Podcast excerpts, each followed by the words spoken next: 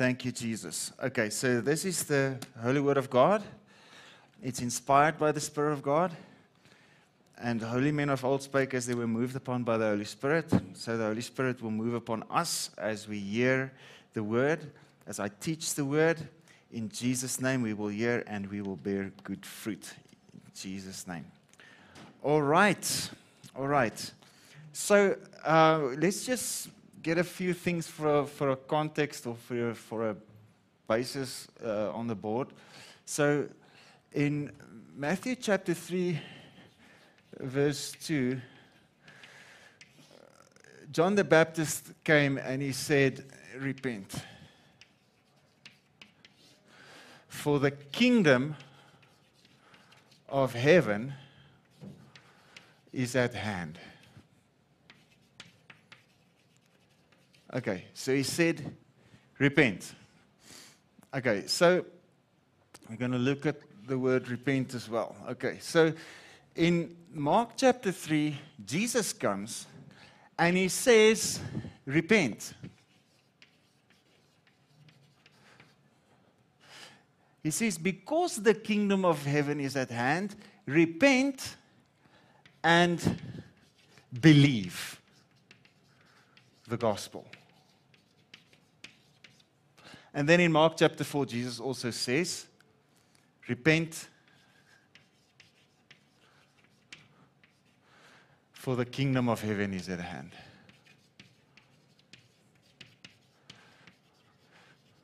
Is at hand. All right, so repent, for the kingdom of heaven is at hand. Now, the word repent in the Greek is the word metanoia, which comes from two words meta, like a Facebook, and noio. This one is uh, a change of place. How's that for a prophetic word? Okay, and noio means your thoughts. So it's, it's lit, in the Greek language, it means to turn. But if you take the word and you see what it was made up of, it is a change of thought from one place to another place. So it's a change of paradigm. So it's not only feeling sorry. He didn't say, feel sorry for the kingdom of heaven is at hand. But there is godly sorrow over sin. Okay, so let's just get that straight. There is godly sorrow. But that's not where we stop. If the godly sorrow doesn't bring us to repentance, then what's the point of it? Okay, so the end goal is not sorrow, the end goal is power. Okay, so if we repent, what will be at hand? The kingdom. So, what, do, how, what does this repentance look, look like? It looks like this from tradition to power, from law to the Holy Spirit and power, from reasoning to believing. Okay? From trying to fulfill everything to trusting in what Jesus has done. Okay, you with me? All right, so Bless you guys. Welcome. Bless you. All right. So it's a change of thinking. So your thinking will have to change to make space for God's power. Your thinking will have to change until your mind needs to be renewed so much until a miracle seems logical. Until that's the, the only option that you can see in front of you, we'll just, we'll just get God to change it. And, you know. It's not really even get, getting God to change it. He's already done it 2,000 years on the cross. It's manifesting what we've already been given. All right? All right, so repent, repent, repent, repent. So stop thinking in terms of Moses and start thinking in terms of Jesus. So, this is the name that was important in the first covenant Moses. Okay? So, if the name of Moses is more important to you than the name of Jesus, you need to repent. Okay, so what did Moses look like? Well, he, when, when God showed his glory to Moses, he put a veil over his face. Jesus came and he showed the Father. He became the veil, Hebrews chapter 10, verse 19 and 20, and he, his body was broken on the cross to open up a new, fresh, living way for us to enter in to the very certainty of the presence within the veil. So he, he opened for us a place into a higher dimension, into the secret place of, of the Most High, into the very throne of God. All right? Moses was of the earth, and Jesus was from above. Okay. Moses was from the earth. Jesus was from above. So there's something higher than Moses. Everything Moses wrote was true, but it was lower than what Jesus came to bring. Does this, that mean that Jesus walked on stilts? No, it's not higher in elevation, it's higher in dimension, it's higher in quality. Okay, so people want to fly away to heaven in a rapture. All right? It's not elevation. The higher things of God means spirit, not flesh. You with me? Okay, so this is Moses is lower, Jesus is higher. Okay? Okay, wait, it's too soon for that one. Okay. Right, so let's just read a few scriptures. Matthew chapter 6. Are you, are you ready? Verse 22. The eye is the lamp of the body. So if your eye is sound, your entire body will be full of light.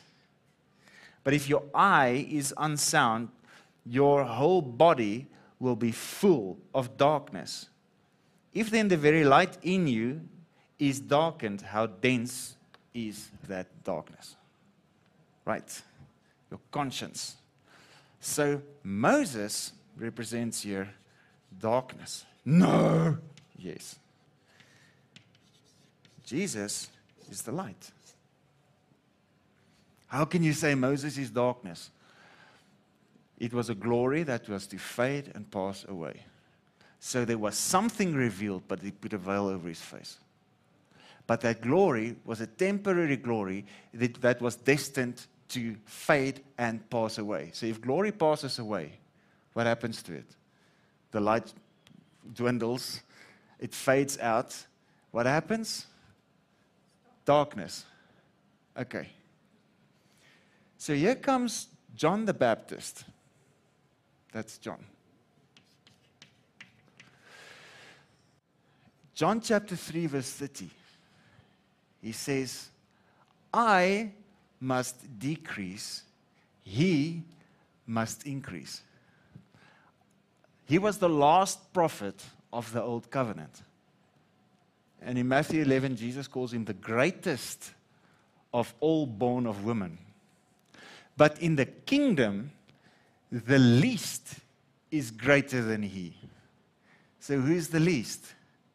Anyone who is born of the Spirit is in a greater position, in a higher position than anyone born of the flesh, born of women, he says there.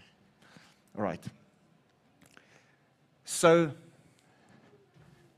John the Baptist said, Repent, the kingdom of heaven is at hand. Jesus said, Repent, the kingdom of heaven is at hand. All right? So here comes Jesus, and he cleanses the temple. So if you read the four accounts in the four different gospels, the you know the chronology differs a little bit, but you can see more or less the same picture. So Jesus was in Bethany. He spent the night in Bethany the next morning, on this, this is now Mark's account. The next morning, on his way to the temple, he saw the fig tree. Okay, at Beth, what do you say, Bethphage or Bethphage? How do you say it? Beth, huh? Bethphage. Okay, good. Bethphage. That's just outside of Bethany. That's where the fig tree was. Okay? So, and he came there looking for fruit on the fig tree. Okay? But he could not find fruit on the fig tree. There was leaves. But in the fig tree, the leaves and the fruit grow together. The, the one bud brings a fruit, and the one bud brings a leaf. Okay? So they grow together. So he went to the fig tree knowing it was not the season for figs. So it could be that the fruit were unripe, it could be that the fruit were totally absent, but there was nothing, there was no fruit for him. Right. So he came there and he went fully knowing it was not the season of the figs, but there was the leaves. So he went looking for fruit, not finding any. This was to indicate, not, it wasn't that he was confused about fruit, looking for something. He knew. It was to demonstrate that he was acting out. He was a prophet. He was acting out something. He was demonstrating that there was no fruit present with the Pharisees. Okay? Right, so he went to the temple in Jerusalem, which is not far away, and he observed. So the other gospels doesn't speak of this, but but Mark does. So Mark wrote down what Peter said, so Peter did see it. Okay, so so there he's just observing everything in the temple. Then he went back to Bethany and he spent the night there. And if you take John chapter 2 with it, he, he made a whip out of So that whole night, he was meditating, making a whip to drive out the money changers out of the temple. Okay? So he didn't just go in there and had a fit of rage. He went in there, everything was meditated. So he is the Word made flesh. He meditated on the Word. Right. So here he comes, and he turns over the tables of the money changers. Gentle Jesus with his whip. Here he comes, and he turns over the money, money tables, money changers, and you know, he says, Get these doves and stuff out of here. Uh, he says, My father's house is supposed to be a house of prayer, but you've made it a den of robbers. All right? And then he uh, cured the sick. Now imagine, you know, having a healing line just after you've, you know, kicked everyone out. You know, you, you run into the church with a whip chasing everybody out. Okay, can we get the sick? You know, Okay, bless, bless, bless. Okay. So, so John says it. Is it John? Either John or Luke says it differently. He says there's he, he, he taught. So he must have taught and he must have healed. All right, but he cured the sick and he cleansed the temple. All right, so he went back to Bethany, and the next morning he came back. And here comes the Pharisees. Now he's, he's teaching and he's healing the sick. So here comes the Pharisees and says, By what authority do you do these things? By what authority? Demanding, by what authority are you doing these things? So Jesus says, I will ask you a question the baptism of John? Is it from men or is it from heaven? So the question is authority. The baptism of John. So it was a baptism of repentance, you know, the word says it. They came, they confessed their sins, they got baptized. Okay? or they got baptized confessing their sins. Don't know the chronology, so don't make a doctrine. Okay, so baptism of repentance. Okay? Repent, the kingdom is at hand. So, Jesus asks the question the baptism of John, is it of men? Is it from heaven?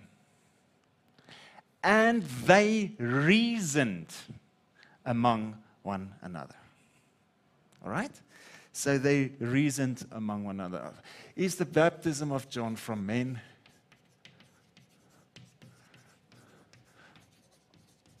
Or from heaven? Okay. So they reasoned.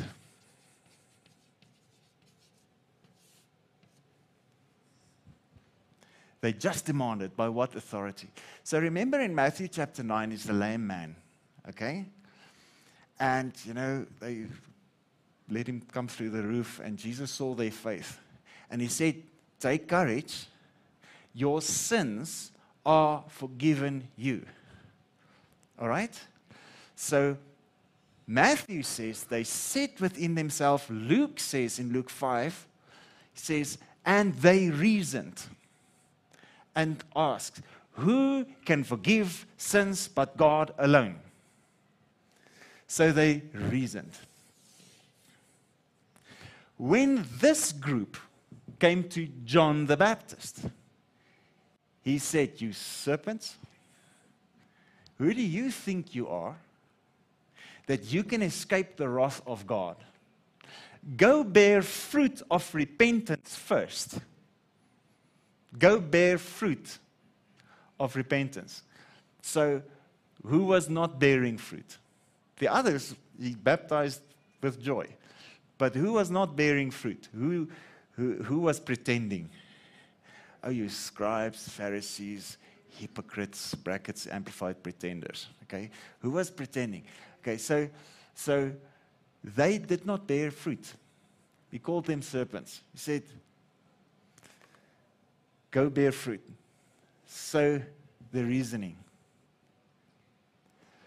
You you see it when there's a word of knowledge, when there is, you know, you pray for someone, you can immediately feel it when people reason. You can, but well, you can see it on your faces. You, you don't even really need any gift. Blast, you know. So,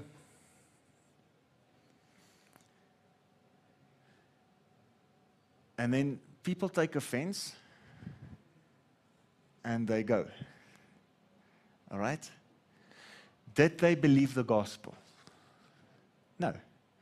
Did they receive what was ministered? No. Okay? What did they do? They reasoned trying to justify what they had. Because believing and repentance meant change. All right? And they loved what they had more than what God was giving. All right. So, John chapter 3, we're going to read some out of John chapter 3 now. John chapter 3. Before we start reading, okay, here comes. It's, it's all part of the discussion with Nicodemus, but we're going to go to Nicodemus now. Jesus said, God so loved the world that he gave his only begotten Son so that whoever believes in him, for everyone who loves the inclusion thing that says everyone is saved, it's for whoever believes. It's for whoever, whoever repents and receives the kingdom. Might not perish, but have eternal, everlasting life. He did not send his Son in order to judge the world or condemn the world, verse 17, but that the world might be saved then he says, verse 18, those who believe will never be condemned. Okay? King James condemned, judged, amplified. Those who believe will never be condemned. Those who believe not are condemned already because they refused to put their trust in the name of the Lord Jesus Christ. Okay, so the name, let's just put that there, the name. above every other name. Okay? So the name of the Lord Jesus Christ. Okay. The basis of the condemnation, I think in verse 19, they're about now, 19 or 20. The basis of condemnation lies in this light came into the world. Okay, so who came into the world? Jesus. He was the Word that became flesh. He was the Word. John chapter 1 He came unto his own, and his own received him not. But to as many as believed him, gave he power to become sons of God, as many, many as believed on his name. All right. So he says, uh, the basis of the condemnation is this light has come into the world. But men loved the darkness more than the light, for their works were evil. All right? I think that's verse 20 or 21. I'm not sure. Okay. So, men, men loved the darkness, the lower, the earthy Moses, more than the light of the world because their works were evil. So Moses brought words, and Jesus brought words. This is a lower word, this is a higher word. Okay. The eye is the lamp of the body. If the eye is enlightened, the whole body will be enlightened. So if you can see what the true word of God is, your body will be doing the works of light. But if your eyes are blinded to the truth of Christ, your body will be doing the works of darkness. Right? So repentance is from darkness to light. Repentance is from law to the gospel. Repentance is from self. The law expects something from you. Repentance is from self to Jesus, the person. Okay? Repentance is from you having to produce something to Christ bringing you the power and the glory from His Word from above, revealing to you what is in heaven, so that what is in heaven can come through you to this earth. Okay? So, so must you pray, Matthew 6.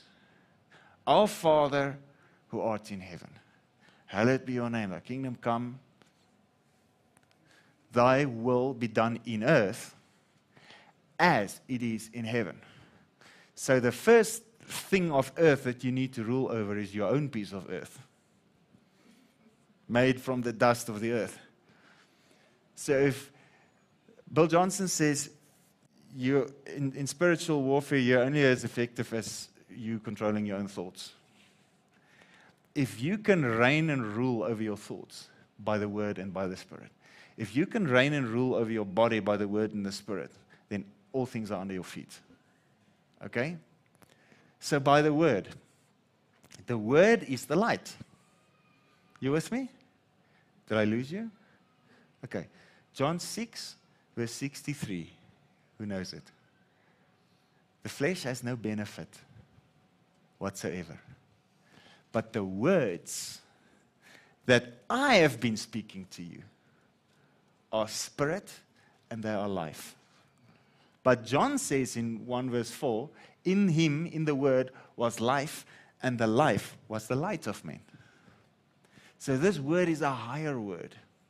This word brings light, this word brings life. But Moses, what his writings is called 2 Corinthians 3, verse 7, the law of condemnation and death engraved in letters on stone. So it is not light, it is not life. It testified of what is in man and pointed people to expect someone to reveal something different. Moses wrote, God will uh, raise up a prophet among you as he raised me up. You spoke it. Him shall you hear. And Peter quotes it in Acts chapter 3 Him shall you hear. And every person that does not listen to him, to that prophet, will be cut off from among the people. So, everyone who does not repent to the word brought by him, repent and believe the gospel, will be cut off. So, there's no such thing as everybody saved. But those who believed gave him power to become sons of God. Those who received him, those who received the word, those who received the Spirit. All right? With other words, those who repented. All right. Okay, let's go. Not let's go home, let's just go. Okay. Uh, where shall we go? We're with repentance. Okay, so let's just quickly go to Isaiah 55. Isaiah. All right. Wait and listen, everyone who is thirsty. Come to the waters. He who has no money, come buy and eat. Yes, come buy priceless spiritual wine and milk without money and without price, simply for the self surrender that accepts the blessing. Now, in John 7 37, Jesus said, If any person um, comes to me and drink from the water that I give, from his belly will flow rivers of water. So he says, Wait, listen and everyone who's thirsty, come to the waters and, and come buy and eat priceless spiritual wine and milk. Okay, so you come to the waters by hearing and believing the word that Jesus brings. Are you with me? All right? So the spirit and life is in the word.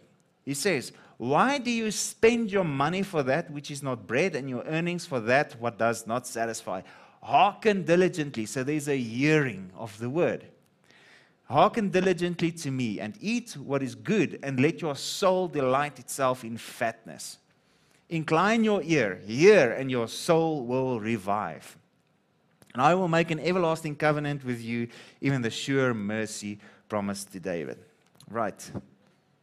Verse 6 Seek, inquire for, require the Lord while he may be found.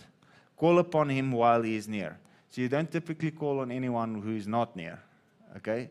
So, saying that we don't call on God because He's near. Why do you call, you know, He's, he's in us? So if you say call on the or seek the Lord or call on the Lord, then you're preaching a separation gospel. No, you call on Him because He is near. It's like saying the air is around you. How can you say breathe? It's like saying there's a table full of food in front of you. How can you say eat? It's exactly because it's near that you partake. All right? So faith is like breathing. Hearing and believing, it's like eating. Okay, verse 7. Let the wicked forsake his way. Okay, so what are we talking about? Repentance. Let the wicked forsake his way, and the unrighteous man his thoughts and let him return to the Lord. So there's the word turn again. Let him return to the Lord, and he will have love, pity, and mercy for him. So, where did you hear of love, pity, and mercy? From the gospel of Jesus Christ, the blood of Christ that was shed for the sins of the world. And to our God, for he will multiply to him his abundant pardon. So, all you got to do is turn, all you got to do is repent. With other words, you take the higher word and you leave the lower word. And you allow the word to start changing the way you think, changing what you see, changing what's on the inside of you, changing what comes out of your mouth. So it starts with hearing, right? My thoughts are not your thoughts, neither are my ways your ways, says the Lord. So that speaks of the wicked that still needs to forsake his way. That speaks of these guys. They reasoned. So they didn't heed the word that said, repent. So they reasoned to try and justify the darkness in which they were. All right. My thoughts are not your thoughts, thoughts neither are your ways my ways. But if they repent, it looks different. Peter and John, you know, that we spoke about, coming at the hour of prayer to the temple, Acts chapter 3. He says, What we have, we give to you. In the name of Jesus, rise up and walk. That is a renewed mind. Okay? That is a different mind. So Peter and John doesn't say, "Oh God, our thoughts are not your thoughts, and our ways are not uh, your ways." No. What does what do they say? Then the very next chapter they prayed, "Grant unto your servants boldness to speak your word." Okay? So they already got the word. They pray for boldness to speak the word. But our minds needs to constantly be renewed. Did I lose you? Okay? okay. Be transformed by the entire renewal of your mind. Okay? So he says, My thoughts are not your thoughts, neither are my ways your ways. So God's thoughts, God's ways is what we need to repent to. Okay? For as the heavens are higher than the earth, so are my ways higher than your ways, and my thoughts than your thoughts. So it doesn't mean that you know Jesus only drives on viaducts and he's up in the air. It doesn't speak of elevation. Okay? He wasn't flying around. It's not Because if we go up in South Africa, you know, you go down in Russia. if you go up in, you know, America, you go down in Australia. Do you get what I'm saying? It's not elevation. It speaks of a higher realm, higher in authority, higher in quality, higher in purity, in holiness, in light, in life. Okay in power. For as the rain and snow come down from heavens, from the heavens, and return not there again, but water the earth and make it bring forth and sprout, that it may give seed to the sower and bread to the eater, so shall my word be that goes out, out of my mouth. It shall not return to me void without producing any effect or useless, but it shall accomplish that which I please and purpose, and it shall prosper in the thing for which I send it. So the rain comes down. So the word comes from heaven to earth. How does the word come from heaven to earth? Well, first, Jesus was born. Jesus received the Spirit of God as in the form of a dove and a lighting when he was baptized by John. Okay? So there comes the authority. So the authority and the power, the word, the spirit, the life, the light, comes from heaven to earth. So now it comes from heaven to earth by it being spoken to you in the anointing. An anointed word coming, a word that brings light, a word that brings life, a word spoken by the Spirit, something that touches your heart and revives you, something that brings, it just brings revelation and you see something. Darkness is, I can't see. Light is, I can see. Darkness is, I don't understand. Light is, I understand. Okay? The, the mystery is getting revealed. You get revelations. Okay? the word comes down from heaven and produces something. All right? With other words, the eye is the lamp of the body. If the eye is sound, the body is sound. So if your eye can see what the word shows you in the spirit, your body will reflect what you see. So if there's revelation, people will start seeing it in your life more powerful works. Okay, let's just quickly jump to Ephesians chapter 1.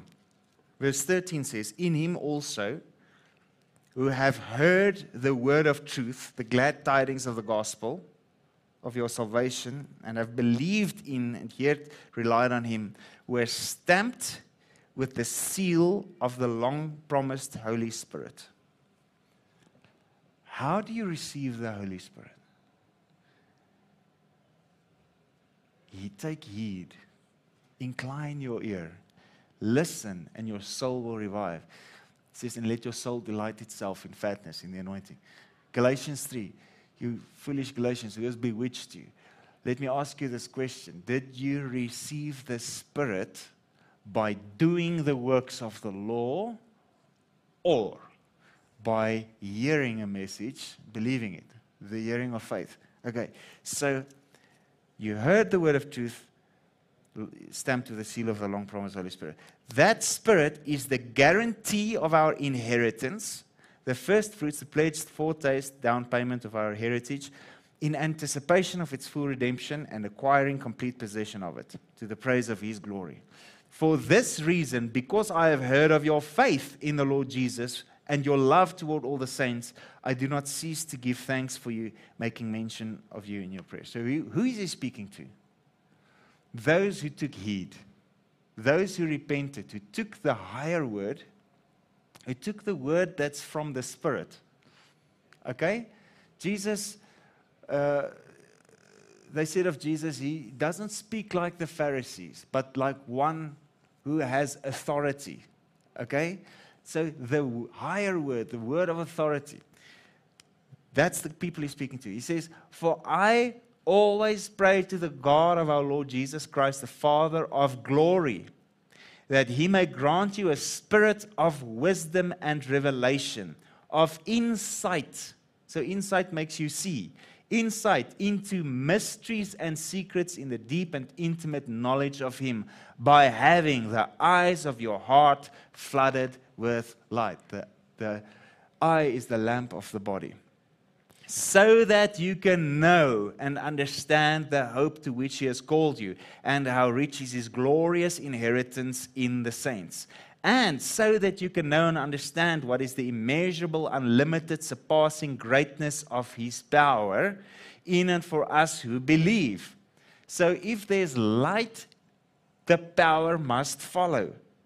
As demonstrated in the working of his mighty strength, which he exerted in Christ when he raised him from the dead and seated him at his own right hand in the heavenly places.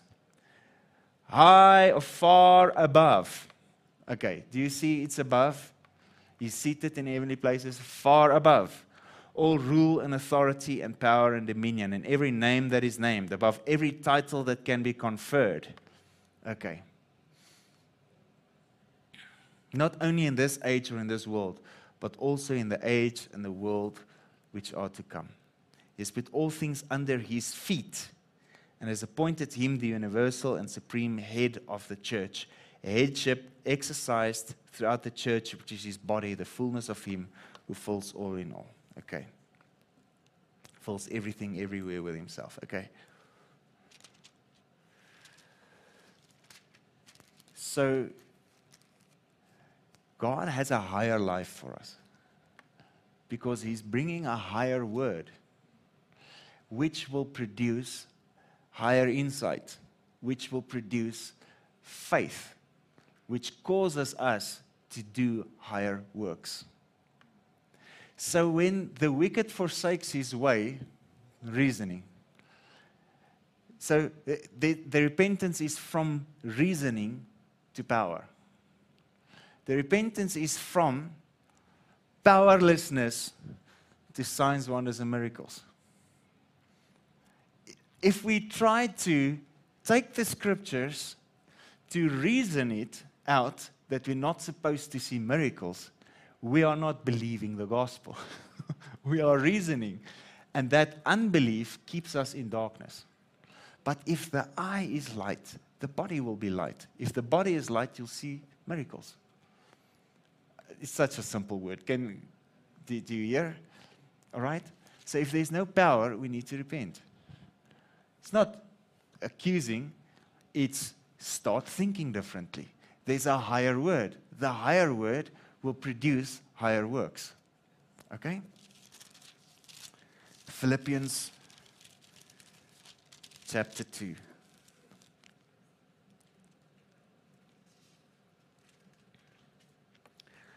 Therefore, verse 9, because he stooped so low, God has highly exalted him and has freely bestowed on him the name that is above every other name. Okay. Remember now John chapter 3? He says, Those who believe will never be condemned. Those who believe not are condemned already. The basis of the condemnation that light entered into the world, men loved darkness rather than the light. He says uh, they are condemned for refusing to trust in the name. The name is higher than any other name. So the name of Jesus is a higher name.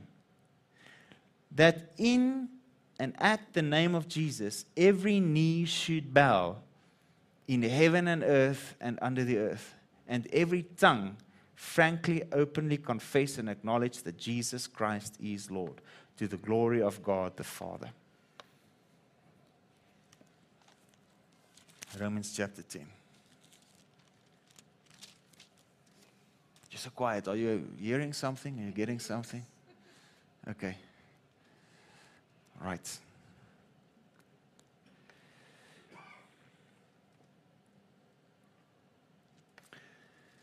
Verse 4 says, Christ is the end of the law, the limit at which it ceases to be. For the law leads up to him who is the fulfillment of its types, and in him the purpose which it was designed to accomplish is fulfilled. So if you take the law and you exalt the law above the word, you've got a problem. The law is designed to find its fulfillment in Jesus. So when Jesus brings the word, you got to take the word of Jesus and the law has to fit in with that. You can't take the law and leave, you know, and keep people in, in bondage of Moses and ignore the gospel and the word of Jesus. Okay, so that is the purpose of the law is fulfilled in him as a means of righteousness. For Moses writes that the man who can practice the righteousness which is based on the law shall live by it. Well, good luck. Verse 6. But the righteousness based on faith, imputed by God and bringing right relationship with Him, says, Do not say in your heart, Who will ascend into heaven? That is to bring Christ down. So it says, Don't reason. Who will ascend into heaven? That is to bring Christ down.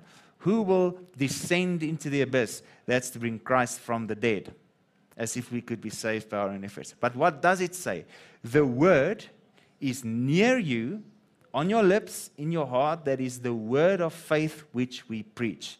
If we acknowledge and confess with, if, if you acknowledge and confess with your lips that Jesus is Lord, and in your heart believe that God raised him from the dead, you will be saved. With a heart, a person believes.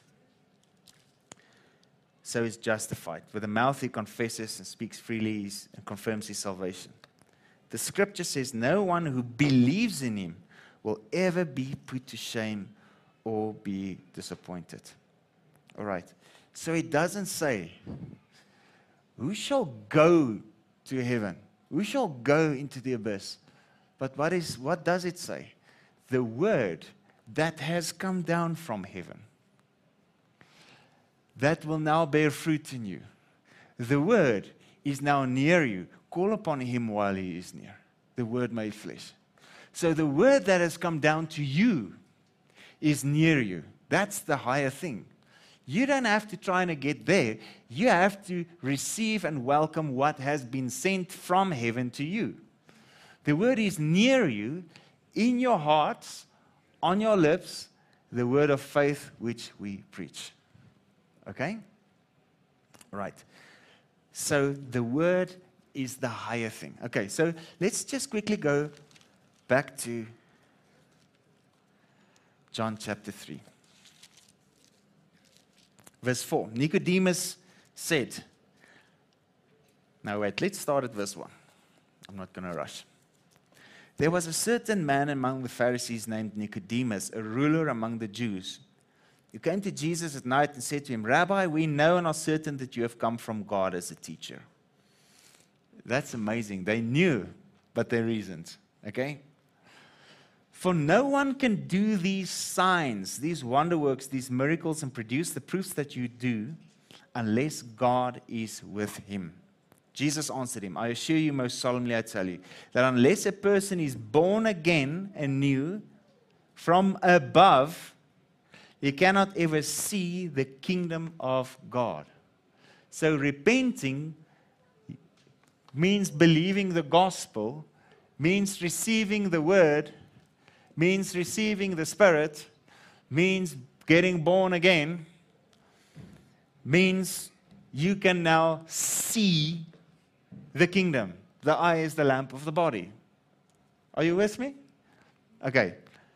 Nicodemus said to him, How can a man be born when he is old? Can he enter his mother's womb again and be born?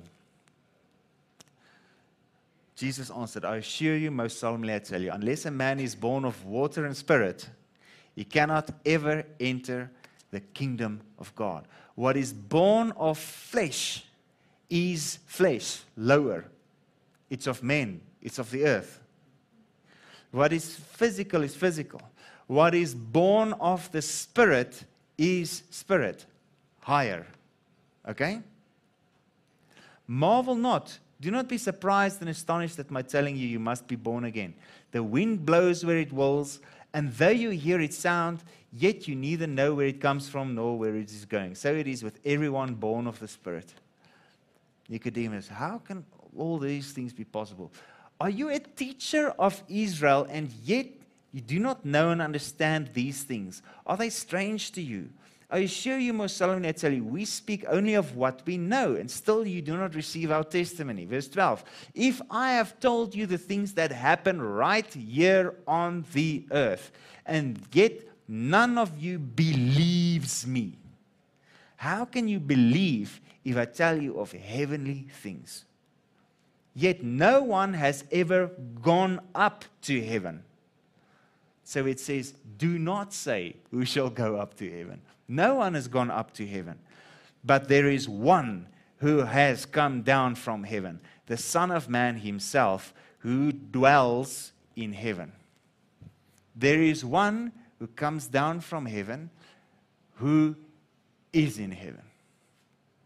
So, Jesus was in heaven and on earth in, at the same time. The Spirit in him was in heaven and in him at the same time.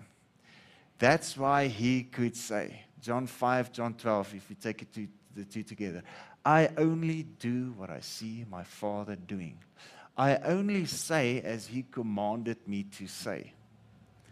So he could hear what's going on in heaven. He could see what's going on in heaven. So his eyes was enlightened to see the mysteries. He could see in heaven, which is a higher realm, which is accessible to everyone who has the higher word, who's believed it, who's received the higher spirit. Do you get it? It's so simple. It's not who shall go to one day in heaven. We'll walk on streets of gold. I'll have a mansion next door to Jesus. But Jesus demonstrated the Father.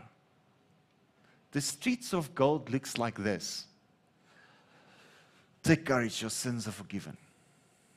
So it's a way in which you walk, a way in which you live in the midst of this way, Revelation 21 22, from the throne and from the Lamb, in the midst of the city, if you take 21 and 22 together, there's a river flowing in the middle of the golden street, and there in the middle of the street, on either side and in the middle of it, is the tree of life walking down.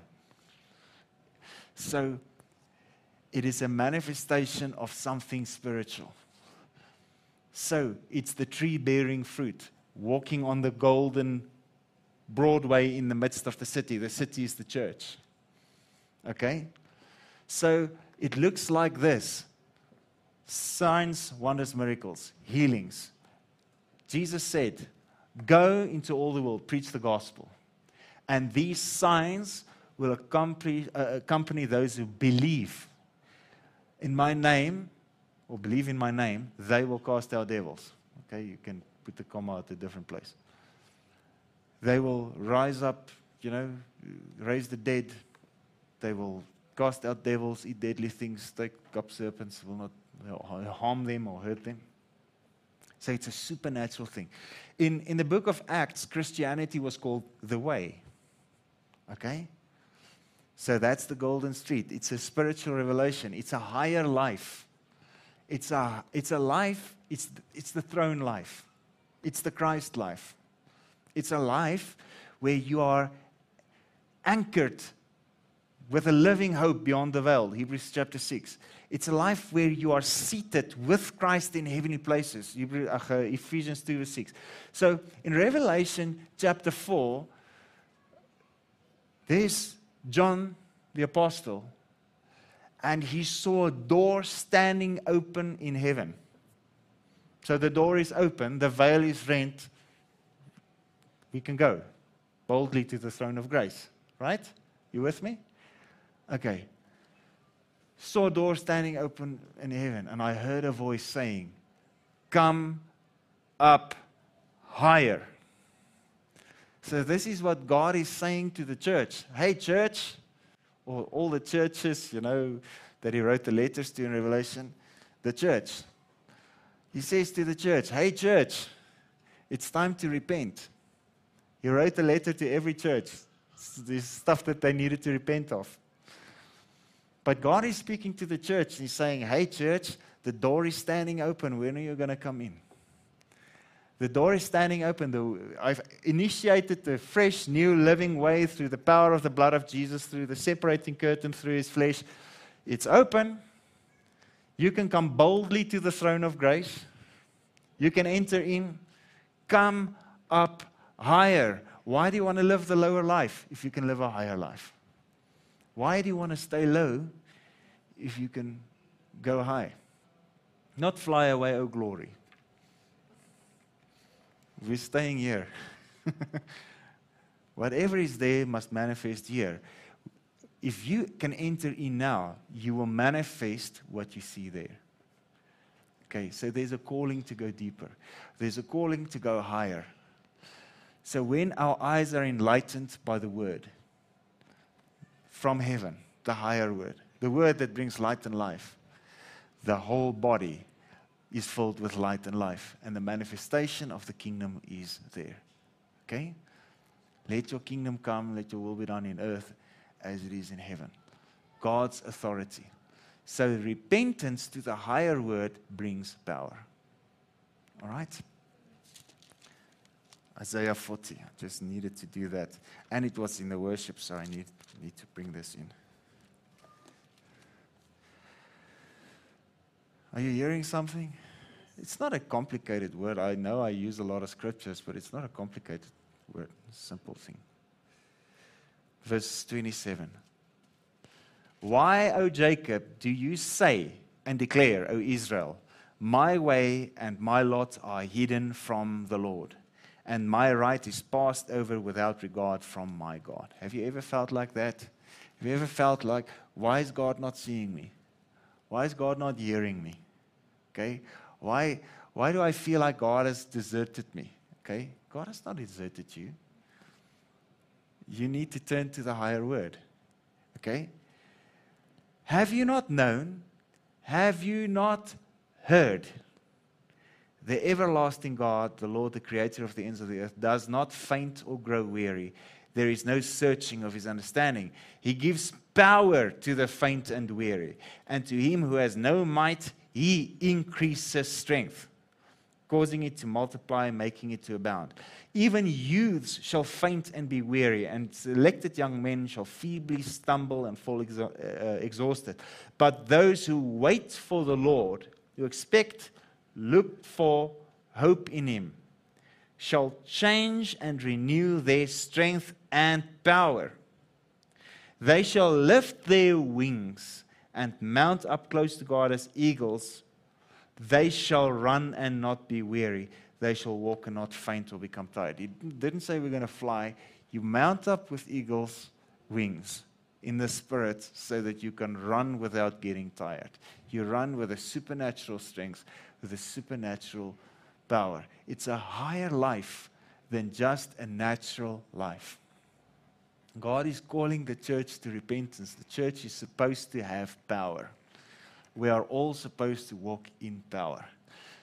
Imagine, you know, Paul um, and Peter walking down the street and they put the sick on the sidewalks, you know, on the pavements. So you walk, and you walk here, you know, wherever you walk, and people jump up, drop their crutches. So imagine you walk, just walk through the hospital and everyone jumps up out of their beds, you know, because of the power of God manifested in your life. Okay? How is that going to happen? Listen. Hear the higher word. Okay? Repent, the kingdom of heaven is at hand. All right? Right. Let me just see what is there. What else is there? Oh, yes, Colossians chapter 1. Uh, while we go to Colossians chapter 1, I just want to speak on this. In, in Acts chapter 3, after this guy got healed, Peter stood up and he preached. But, um, I mean, it's a long thing, but he says, So repent, so that your sins may be erased, that times of refreshing may come from the presence of the Lord. So, what happens after repentance? After the wicked forsakes the lower ways and receives the higher word, what happens? Times of refreshing coming from the presence of the Lord. And there's a lot more in there. Colossians chapter 1, verse 11. We pray that you may invigorated and strengthened with all power, not some power, not a little bit of power, all power according to the might of his glory, to exercise every kind of endurance and patience with joy, giving thanks to the Father who has qualified and made us fit to share the portion which is the inheritance of the saints in the light. The Father has delivered and drawn us to Himself out of the control and the dominion of darkness and into the kingdom of the Son of His love. Transferred us into the kingdom of the Son of His love, in whom we have our redemption through His blood, which means the forgiveness of our sins. He is the exact likeness of the unseen God, the visible representation of the invisible, the firstborn of all creation. For it was in him that all things were created, heaven and earth, things seen, unseen, thrones, dominions, authorities were created and exist through him and in him and for him. And he himself existed before all things, and in him all things consist. He also is the head of the body, the church, seeing that he is the beginning, the firstborn from among the, the dead, so that he alone in everything and in every respect might occupy the chief place and stand first and be preeminent. For it has pleased the Father that all the divine fullness, the sum total of the divine protection, powers, and attributes, should dwell in Him permanently. And God purposed that through Him all things should be completely reconciled back to Himself, whether things on earth or in heaven so God wants everything on earth to be so reconciled to everything in heaven that they look the same. God is He's redeeming the earth. He's not abandoning the earth to a false prophet. The earth will be filled with the glory of the Lord. As to him the Father made peace by means of the blood of the cross. And although you at one time were estranged and alienated from him and were of hostile attitude of mind in your wicked activities. Yet now has Christ reconciled you to God in the body of his flesh through death in order to present you holy and faultless and irreproachable in the Father's presence. Do you see what happens when we turn to him? As he presents us holy to the Father, there's a higher life available. That life is in him. Okay? Our inheritance is in Him. Yet now Christ reconciled you to God in the body of His flesh through death in order to present you holy, faultless, irreproachable in His presence. Man. Right. Verse 3. 2 verse 3. In him all the treasures of divine wisdom, all the riches of spiritual knowledge and enlightenment are stored up and lie hidden. So we got to be where he is. We got to step up to the higher life, to the higher word, seated on a higher place, heavenly places. How do we do that? Hear the word that comes down from heaven. Okay? So he says, I say this in order that no one may mislead or delude but you by plausible, persuasive, attractive arguments and beguiling speech, or with reasonings. You can call it reasonings. People come with their doctrines. Would a God of love send someone to heaven or to, to hell? Sorry, that's the, the doctrine. They ask the question Would a God of love send someone to hell? So now they, they hold God ransom to their opinion. They didn't start with the scripture, believing the scripture. They, they select a few scriptures to start with the premise of the question that, they, that they're asking. So people find hell all by themselves. The question is not, would God? The question is, what did He do? He sent His Son to save us. Who are those who are saved? Those who receive the higher word, those who believe on Him are saved. All right? Let's just quickly go back to John 3. Just listen to this. People, people, uh, you know, John only have one verse, verse 16, John 3, you know? but you know, there's some other verses as well. Let's read some of it. It says, okay, just listen to this. Can, can we read some more? Okay. I'm going to read the last couple of verses from verse 27. A man can receive nothing. He can take unto himself nothing except it has been granted to him from heaven. Man, if the word grants you something, don't you want it?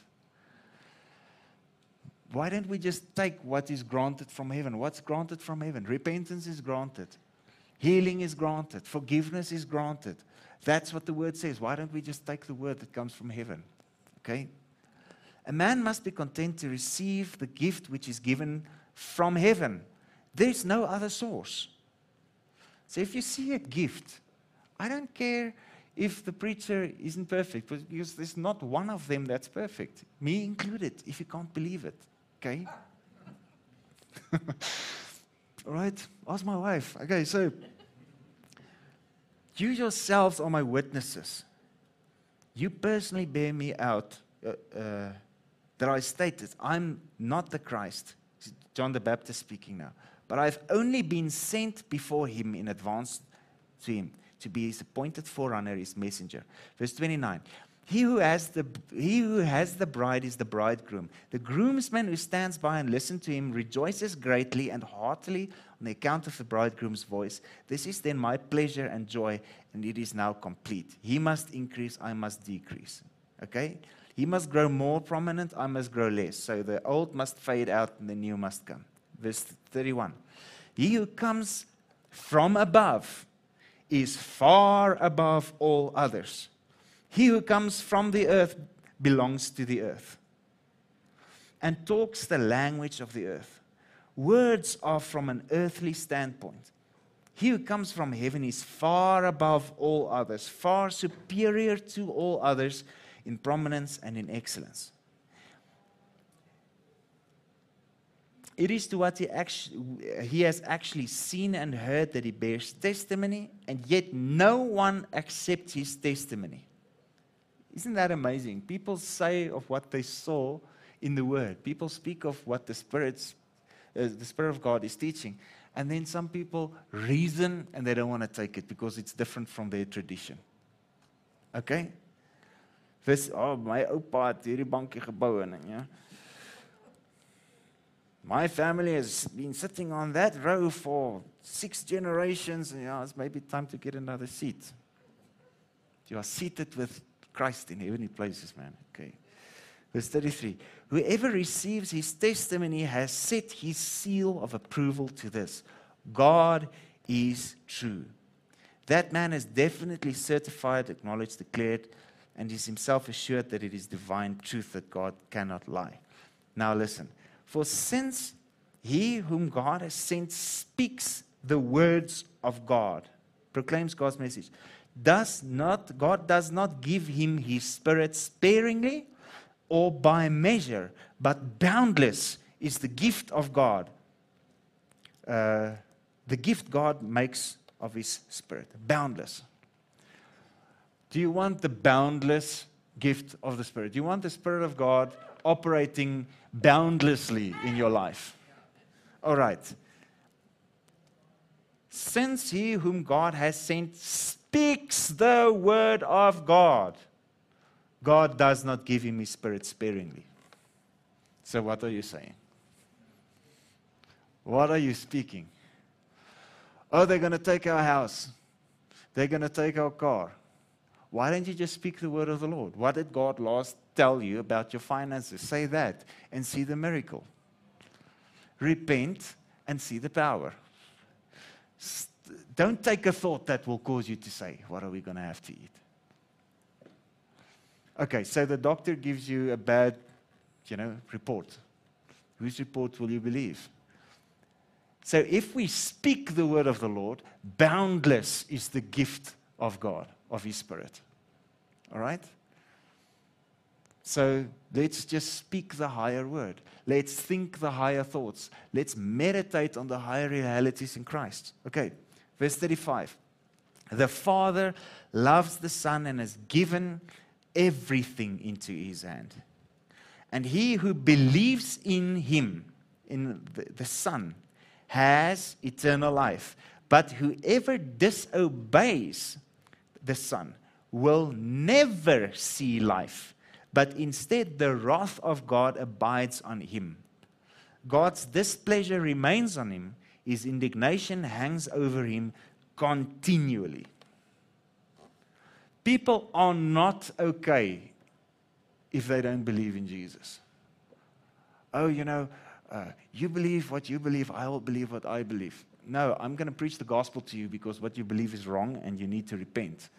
Because I don't want you to see the wrath of God forever. Okay? There's a higher word. So we need to, to preach this word urgently to people. Because there's people that could have repented, that's not repenting because they're not hearing. So we need to fill the, the earth with the word of God.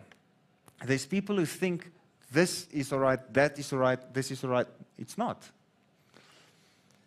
Let the wicked forsake his way, the unrighteous man his thought, and let him return to the Lord, and he will have love, pity, and mercy on him. And to God, for he will multiply to him his abundant pardon. Okay? There's a higher thing. There's a higher word that has come. The opinions of people does not matter. Okay? So we can't just say, oh, you know, that guy, you know, he, he's of this and this faith. He's okay. He's not okay. Oh, the, Jesus is not the only way to God. It's one way to God. No, it's not. It's the only one. There's, there's no other name, Acts chapter 3, given under heaven by which we must be saved. Psalm 138 is uh, exalted I mean, his name is above, and he's exalted his word above his name. We need to hear that word. Why would we not receive the boundless gift of God? And if we believe in it, if this gift of God and speaking this gift of God brings power, why would we not tell the whole world? Why would we withhold it from people that could be saved out of the miserable life of the flesh, why would we withhold it from them? Okay? So there's an urgency that needs to come back. There's a generation alive now. There's more people alive now than that has ever lived on the earth before now. Okay? So the amount of people alive now, this generation, is greater in number than all people who have lived before now, who have died before now. Which means we've got some work to do. All right? We need to bring the word, we need to bring the higher word. All right. Repentance. I'll have to just land the plane. There's too much I still want to say. Repentance does not mean feel guilty, feel shame and guilt, feel bad. It's not repentance. Repentance means start thinking the way the Spirit thinks. Start meditating on the word that comes from heaven. One last scripture, I'm not going to read it because then we're going to read more. I'll just quote it, okay? But you know it. Colossians chapter 3. If then you have been raised with Christ. Okay? Kan jy my dalk? If then we have been raised with Christ to a new life. He says, aim at and seek the rich eternal treasures that are above, where Christ is seated at the right hand of the Father. Set your minds and keep it set on what is above and not on the things that are on the earth. Colossians chapter 1, 3 verse 1 and 2. For as far as this world is concerned, you have died, and your new real life is hidden with Christ in God. So your new real life is a higher life. You will see it when you meditate on the higher thoughts, on the higher word.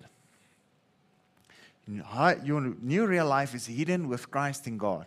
And when Christ shall appear, you will appear with him in the splendor of his glory. So, kill the evil, the evil desire lurking in your members. Verse 5, okay? When Christ shall appear, you will appear with him in the splendor of his glory. Psalm 8. Oh God, oh God, how excellent is your name above all the earth. You have crowned him with glory. You've put all things under his feet. Okay, so I'm not going to open because that's a whole sermon on its own. But you can go read Psalm 8 in Hebrews chapter 2 for homework.